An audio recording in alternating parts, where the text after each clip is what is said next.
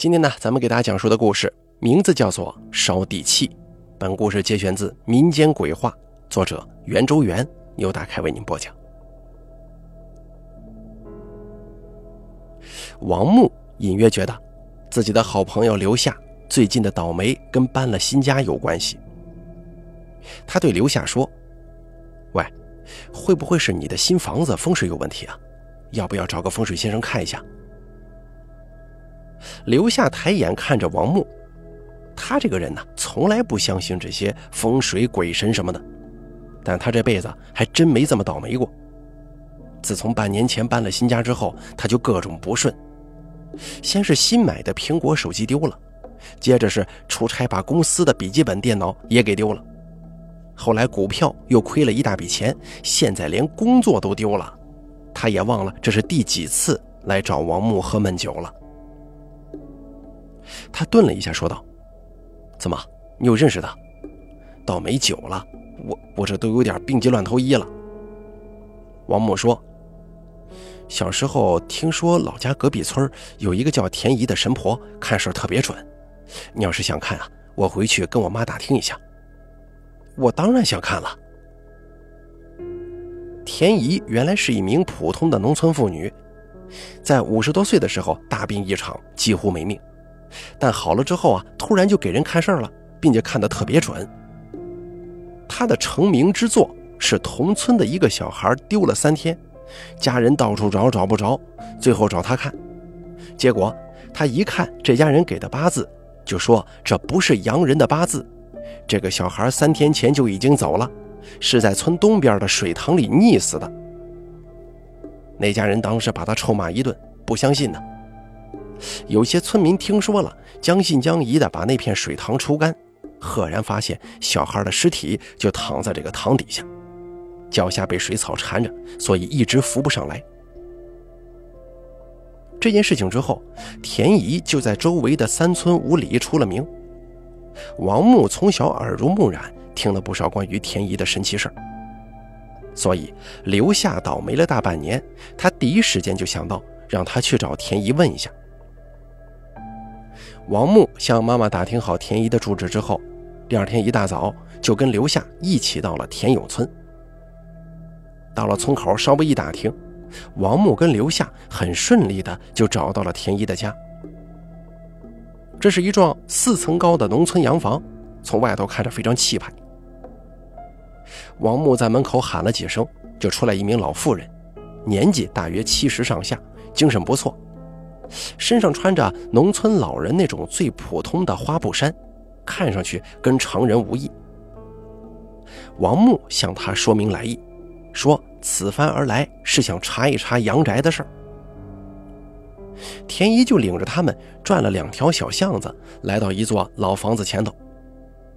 这是南方农村很常见的那种泥砖跟石瓦盖的老房子，只是墙角处用红砖重新加固了一下。到了堂屋，只见中央摆了一个神坛，桌子用的却是王木小时候上学时老师用的那种办公桌，上头有一座观音像，墙上贴满了各种写满字符的红纸。田姨一边念念有词，一边在香炉上上了三炷香，然后坐在旁边的椅子上，让刘夏也在香炉上点三支香。刘夏是北方人，听不懂南方方言。王木在一旁给他翻译。上完香之后，田姨就闭上眼睛，这腿呀开始快速的抖起来了，嘴里咏唱着一些像歌又像诗的话，什么“天地定阴阳，乾坤来定体，天兵天将来坐镇”。王木也只是听出了这几句。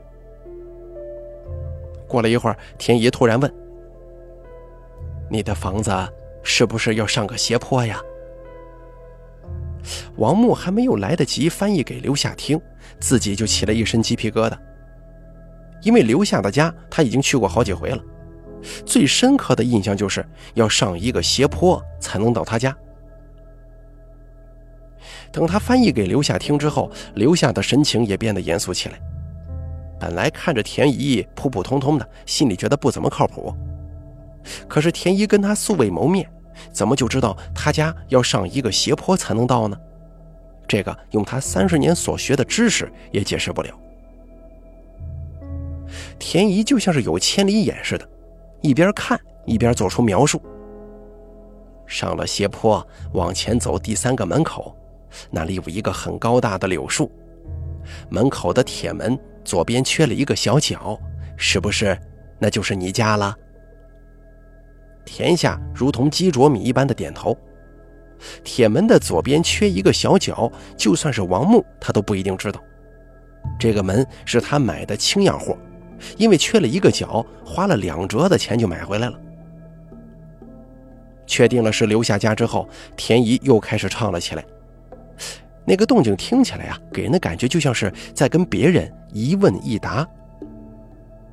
过了一会儿，田姨又问：“最近半年是不是破财了？”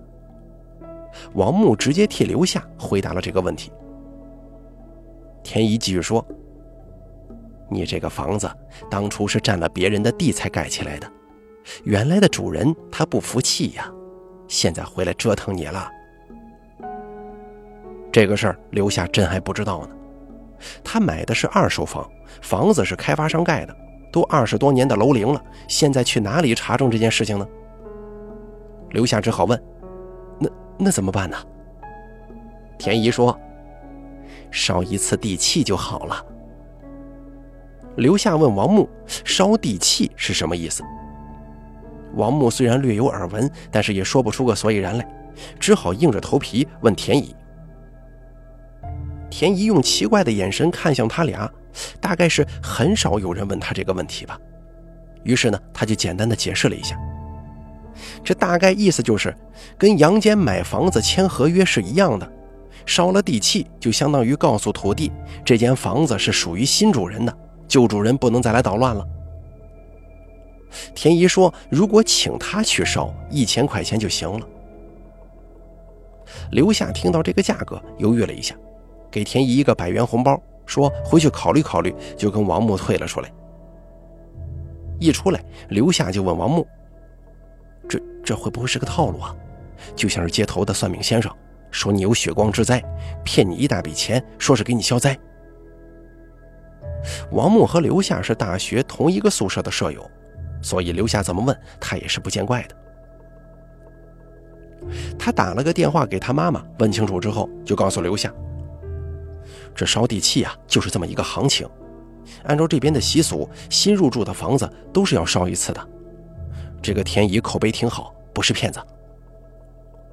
刘夏点了点头，决定回家跟老婆商量一下，再告诉王木。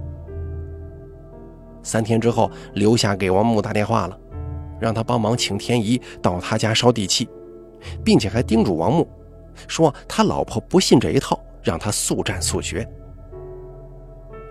刘夏的老婆彭佳是大学研究生，现在在一家电信公司做研究，凡事人家都讲究科学。热衷于用科学知识在朋友圈打假各种谣言。王木听刘夏这么一说，不禁皱起眉头。刘夏能说服彭家让田姨去他们家烧地契，估计费了不少功夫。王木找到上次留下的电话拨了过去，跟田姨约好了周六接她去刘夏家烧地契。周六一早，王木就开车接上田姨，直奔刘夏家。还从来没见过烧地契什么样，心中也有点好奇。开门的是刘夏，进屋之后，王木看了一圈，没发现彭家，就问刘夏：“哎，嫂子呢？”刘夏把脸朝房间甩了甩，王木立马明白了，彭家是躲在房间里了。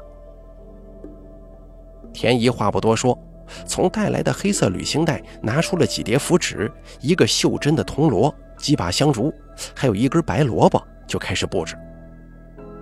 他先把白萝卜切成几大块，分别放在客厅的四个角，还有大门口、阳台，然后点燃香烛插上，顿时整个屋子满是烟气。刘夏跟王木被熏得几乎难以呼吸，田姨却像是没事人一般，吩咐他们俩帮忙在客厅四面墙都贴上一张符纸。做好了这一切准备功夫之后，田姨看了一眼留下跟王木眼泪汪汪的样子，把准备放在客厅烧的纸钱跟符纸拿到了阳台。留下的房子在一楼，阳台外面就是小区的花园兼活动区，显然更适合烧纸了。纸钱跟符纸放在两个点着的蜡烛跟白萝卜中间，田一就拿着那个手掌大小的铜锣，开始一边敲一边唱咏。王木竭力听了听，这大概意思呢，就是请土地公公、各路天兵天将来见证，今天要烧地契。田一才唱了没两句，彭家从房间出来了，一出来就被满屋子的烟熏得连咳好几声，脸色难看极了。他对刘夏说：“刘夏，你搞什么鬼呀？是要把房子烧了吗？”“呃，老婆，一会儿就好了，你你忍耐一下。”王木在一边帮腔说：“嫂子，哎，这是一时需要，就快好了。”彭家黑着脸说：“装神弄鬼的，一群神经病。”说完，他又走进房间，狠狠地关上了门。田姨好像什么事都没发生一样，继续在唱。又过了好一会儿，他才停了下来，让刘夏把地上的纸钱捡起来，对着香烛烧了。可是就在刘夏要去捡的时候，不可思议的事情发生了。刘夏的手还没碰到纸钱，纸钱却突然轰的一下凭空烧了起来，吓得刘夏猛地把手缩了回去。王木也被眼前这一幕吓得目瞪口呆。可是田乙却见怪不怪地说。这是鬼抢钱呢！说完之后，又闭上眼睛唱了一段，但是这次啊没敲锣，而是像上次那样抖起了腿。过了一会儿，田一睁开眼睛说：“你这间房子还压住了另外一间房子的一个角落，所以那个房子的主人也来抢钱了。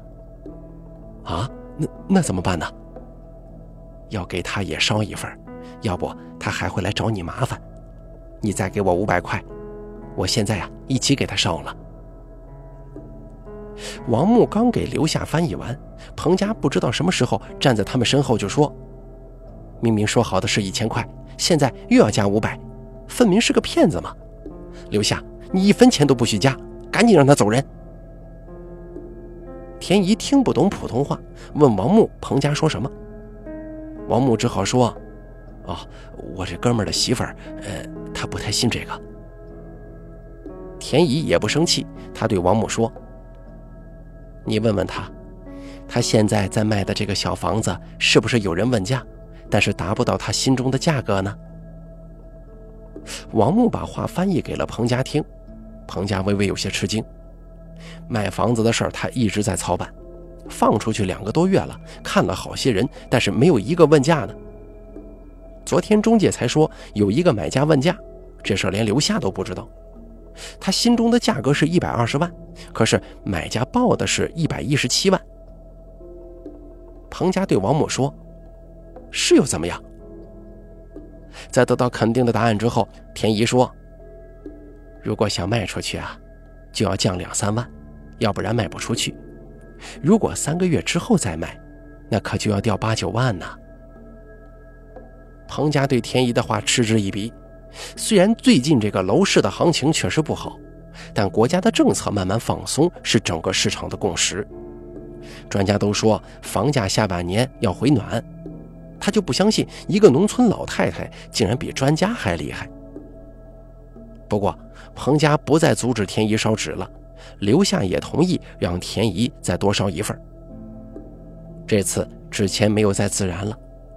仪式结束之后，田一告诉刘夏，半个月之后他可能得到一笔小财。不过，相比于得到一笔小财，刘夏更想知道他什么时候能找到工作。他就问了田姨。